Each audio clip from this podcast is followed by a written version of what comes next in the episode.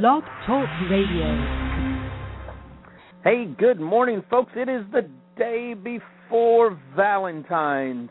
I tell you, actually, I've had a blast this weekend because I've been sitting around doing taxes, and taxes suck. But I was doing them while I was watching the Hallmark Channel. And yes, since I'm a stockholder in that, I decided it would be advantageous to watch it. And there was some really fun and just it just family type movies on, all with a romantic flair, all with a Valentine flair. And you know, it's just every now and then it's good to relax and uh, watch that. I also watched a couple of good old John Wayne movies, so I got a little bit of that manliness back in me. But today we are starting a book that's close to my heart. It's called The Little Red Book of Wisdom by Mark DeMoss. Mark's dad was a man named Art DeMoss and founded a company that without that company there would probably be no Primerica today. It was called the National Liberty Corporation. Uh, Art DeMoss was a man that loved the Lord and said, "I can help Art Williams underwrite his life insurance." And they went on and did remarkable things in life. Mark in 1991 launched the number one public relations firm for the faith-based community. It's helped over 150 nonprofit and organizations and corporations. Uh, married Art and Angela's daughter April, and I've so I've grown up watching Mark's success. When he brought this book out, uh, I was blown away. I, I wrote to his assistant said I would love to do this book on wisdom on my radio show. And she said, "We would love for you to do that. That would be awesome." Sent me a copy, and I was reading the the the uh, preface, preface, however you say that, in here, and I, I found it interesting because Mark says the Hebrew word for wisdom means skill in living, which suggests that time and years is required to achieve it. Now, Mark's just a about my age. He's 48, I believe now. He wrote this in well, I guess he's a little older than I am because he wrote this in 2007, 8, 9, 10. So he's in his 50s now. And what makes that unique is he lost his dad when his dad was in his 50s. We're going to share that in just a second, but it was interesting because Mark didn't write this book to say I am the greatest or anything like that. He wrote it because he was getting so close to that time when his dad passed away that he wanted to leave something for his children and since he also works with Thomas Nelson and and does some stuff with them, when they saw this book, they said we would love to write, we would love to publish that. We believe that's something that's good. And he wrote about his kids in here as the reason that he was leaving this book or writing this book for them, and I thought that was cool. But in this very first part, wisdom for your professional life, that was what he named it.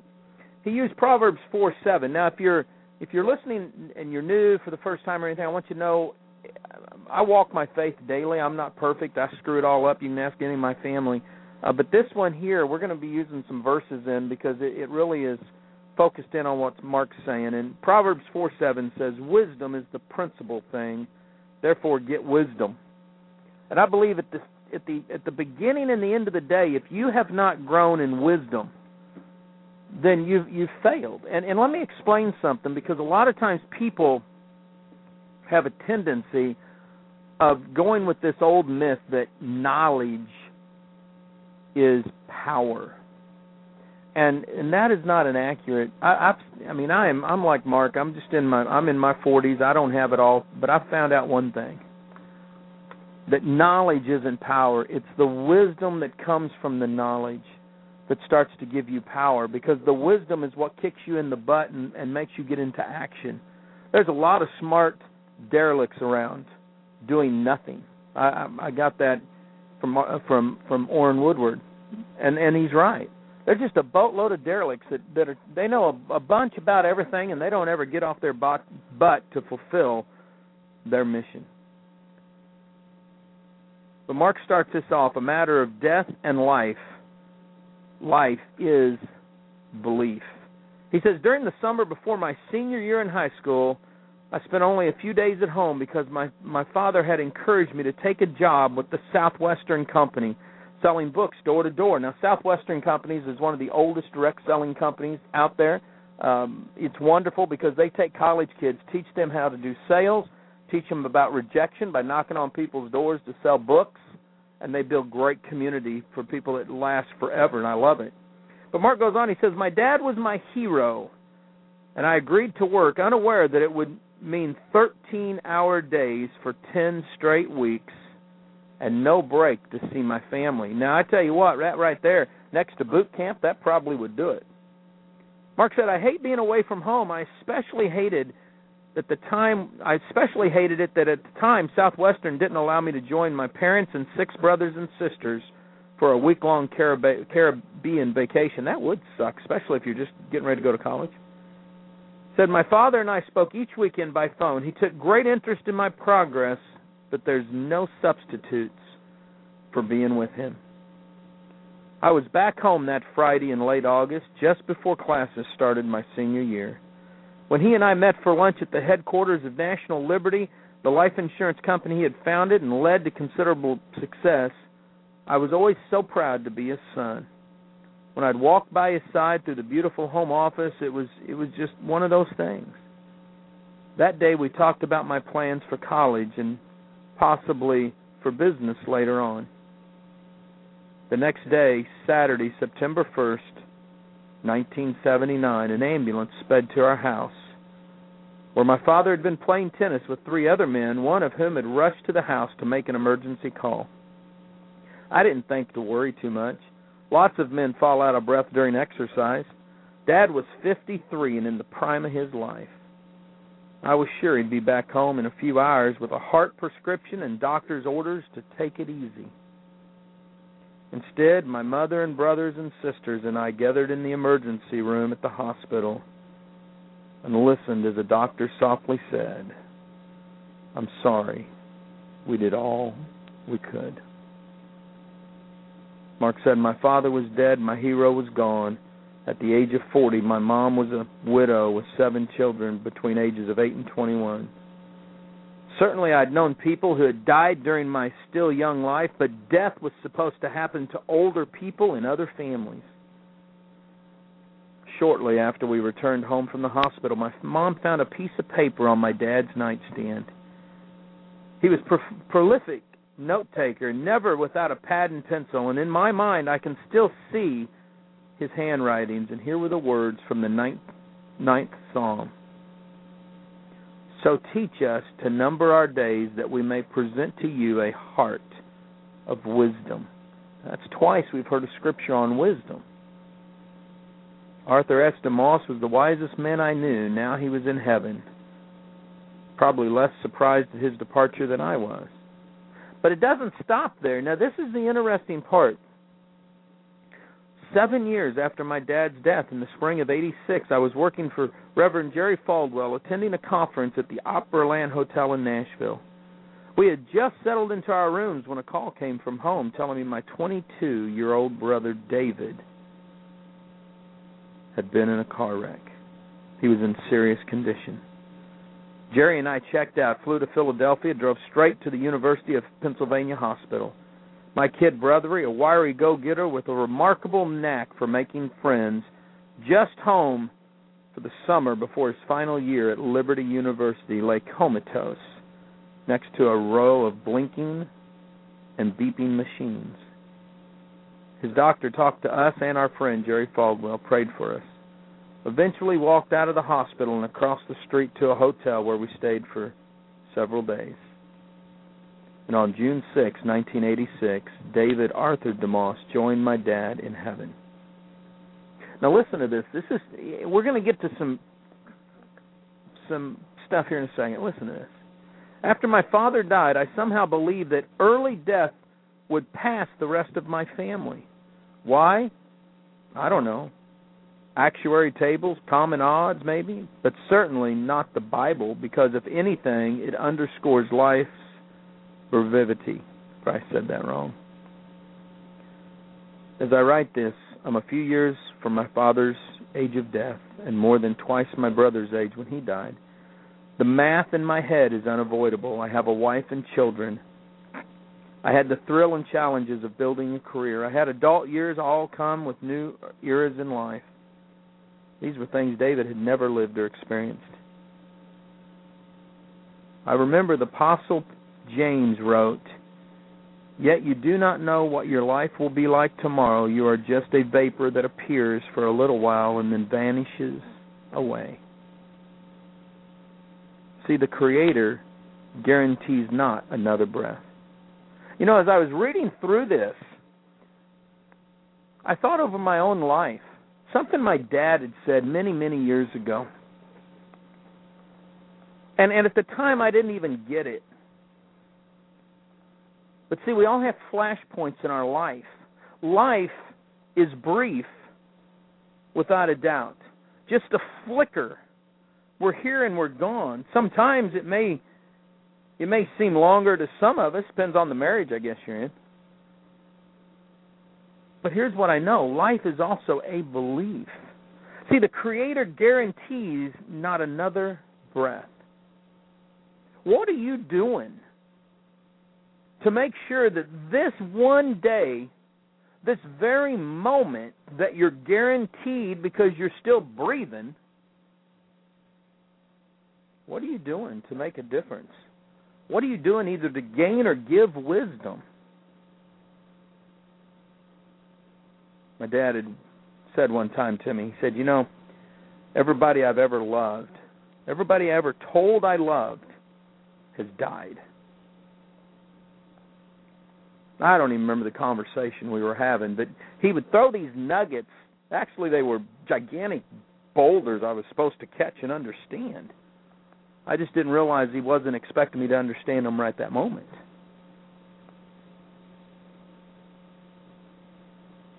But everybody that he'd ever told he loved had passed away. I remember when my Uncle Mel, when we got the news of his passing, my dad couldn't believe it. I remember when his dad and his mom passed away.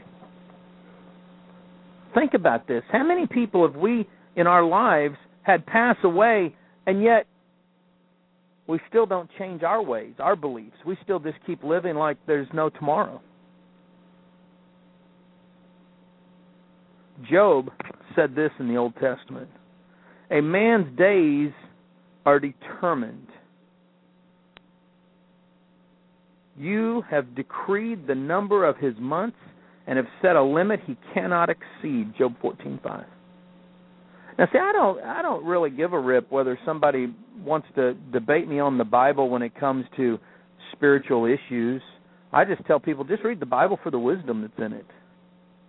This is some pretty profound stuff. See, at the end of the day, there's only really two things that are important in life. I don't care what the media might tell you, I don't care what you read at school. I don't even care what your mentor might tell you. I'm going to tell you this right now. People are important. Actually, there's three things. People are important, God is important,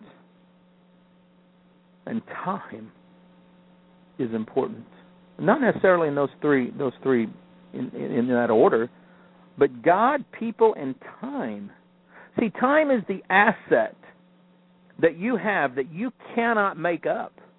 You either squander it and waste it, or you make sure that you're investing it wisely and passing on a legacy to other people. See, without a doubt, Mark DeMoss has been passing on a legacy because of what he's learned. Winston Churchill was somebody else that lost his dad at an early age. His dad had died at 39.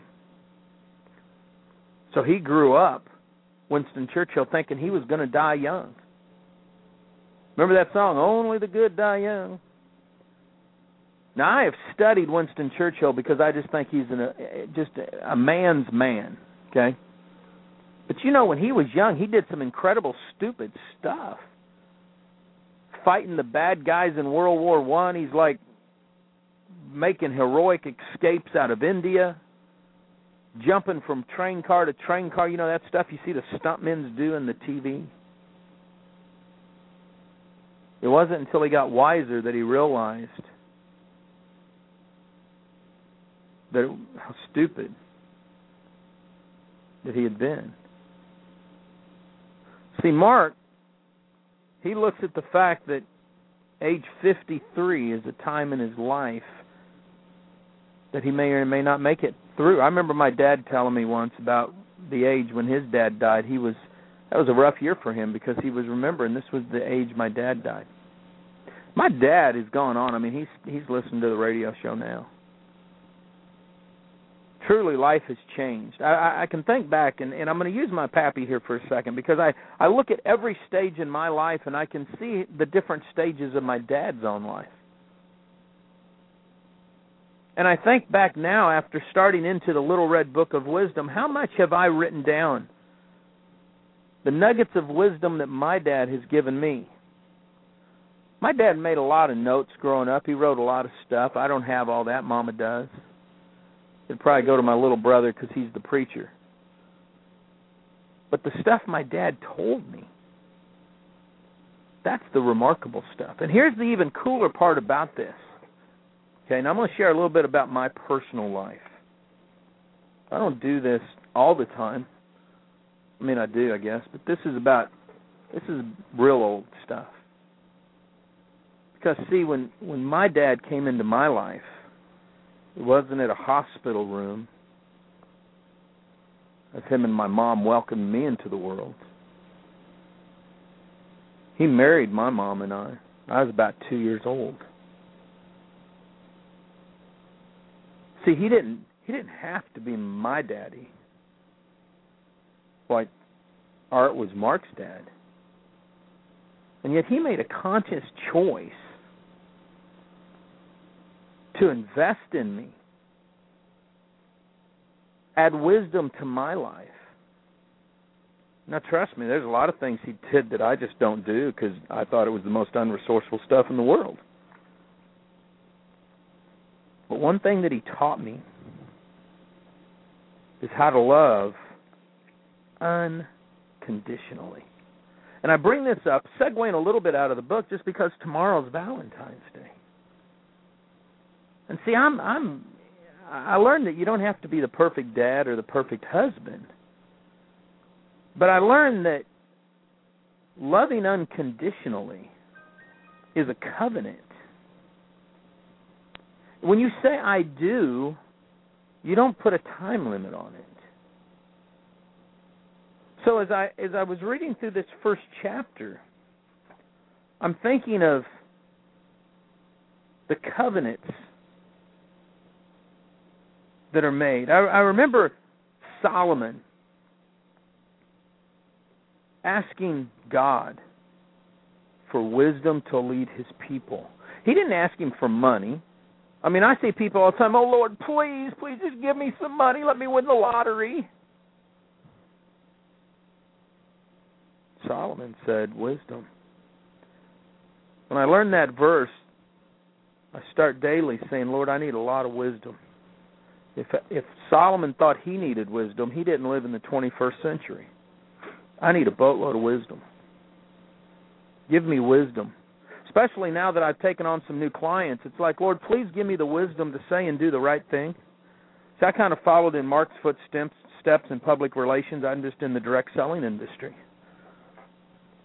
So I'm constantly now not just focused on my reputation or what I might do to screw that up or worrying about what I might say that would screw up Paige's career. I've got to look at everything that's said and done for my clients.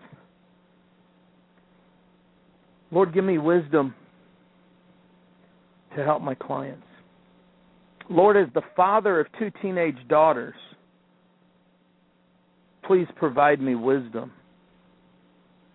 Lord, as the father of three adult sons who are so unique and individual, please give me enough wisdom to know how to articulate the right words to each of them. Lord, as an influencer in several different fields, please give me the words of wisdom. That's how I start my day. The question is, how are you starting your day?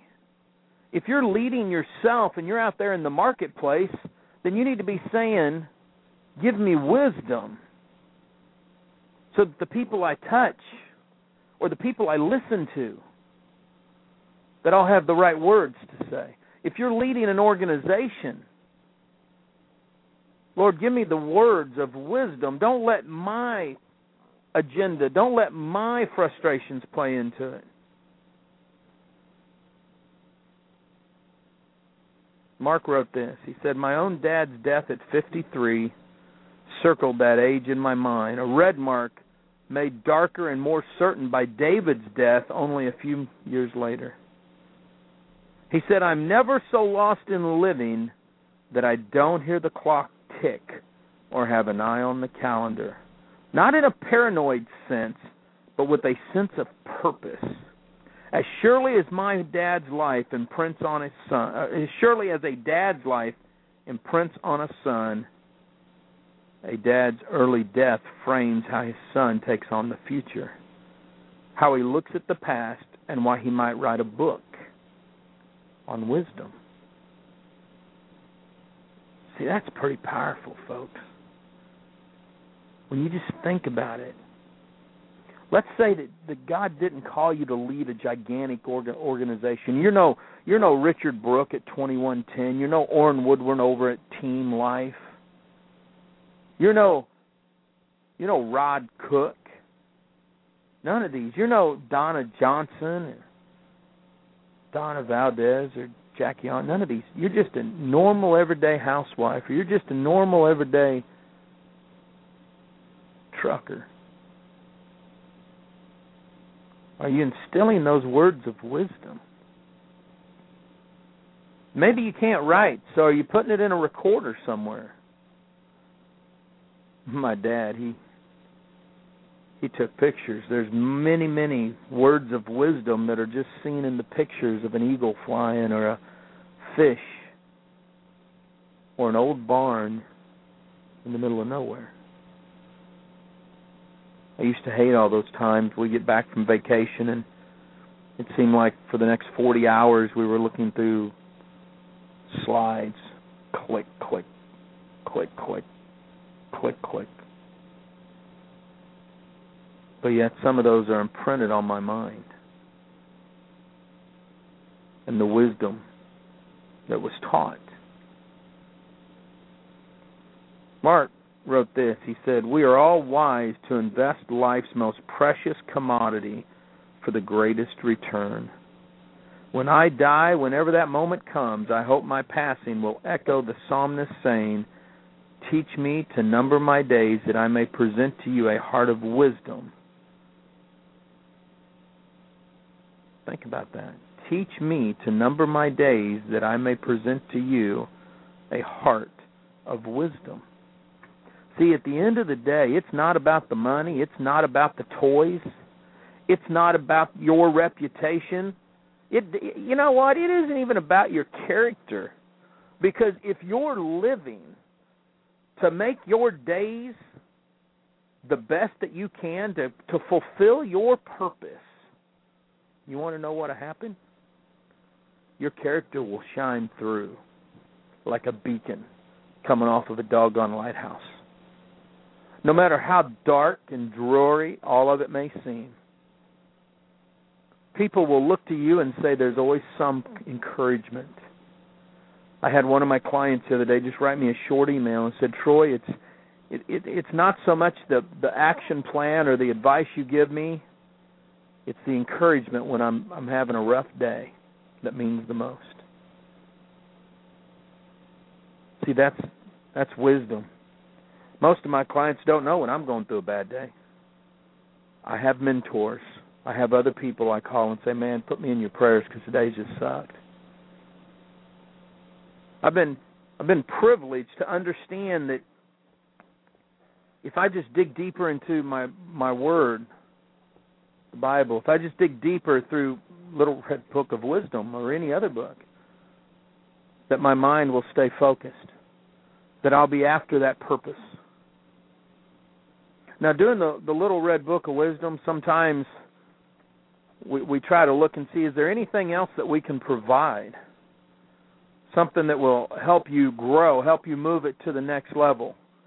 And something that I want to recommend that I think is right along this line. If you're saying, Troy, I do want to, uh, I do want to change. I do want to I do want to find wisdom. I, I want to go for this. I'm gonna I'm gonna give you, and I've given this resource before, but it's called Chazown.com, and that's C H A Z O W N as in Nancy dot com. C H A Z O W N dot com.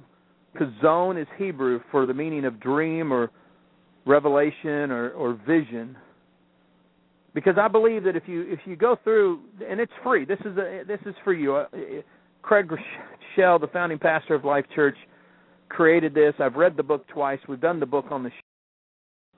This will help you develop. I think. Start looking at your purpose so that you can start passing wisdom. Now, understand this isn't going to happen overnight. You're not all going to change overnight, but if you focus on saying, "Dear God, give me wisdom, you'll find that everything else will start to fall into place. Tomorrow, chapter 2. Stay under the umbrella, finding and keeping your focus in life. I love this book. This this is one, and I'm, I, you know what? It goes with me wherever I go, just because I can always pull something from it that I need. Folks, live life like it's an epic adventure. I'll see you at the top, and don't forget you can now hear our new show, Beachside CEO, over at the Home Business Radio Network. That's the uh, Home Business. No, no, wait a minute. Home, yeah, Home Business Radio Network.com. That, I had to think of what it was again. That long word, but Home Business Radio Network.com. You can go over there, click it. It'll play the music. I mean, we got a lot of, of uh, just great music playing, along with the shows from 40 different people with our new show that launched this week, The Beachside CEO. We will see you tomorrow right here on RealMentorsRadio.com.